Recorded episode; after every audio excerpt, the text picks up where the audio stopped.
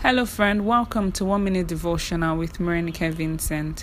Jesus said in the book of John, chapter 8, verse 32 And you shall know the truth, and the truth shall make you free.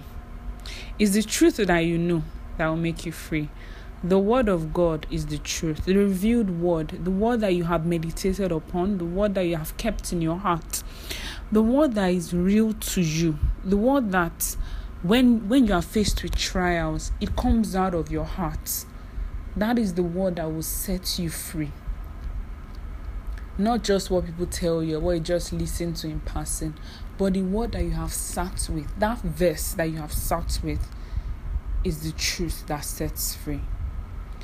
So get more of the word of God inside of you and camp there Make the word of God your only option, your only standard in life.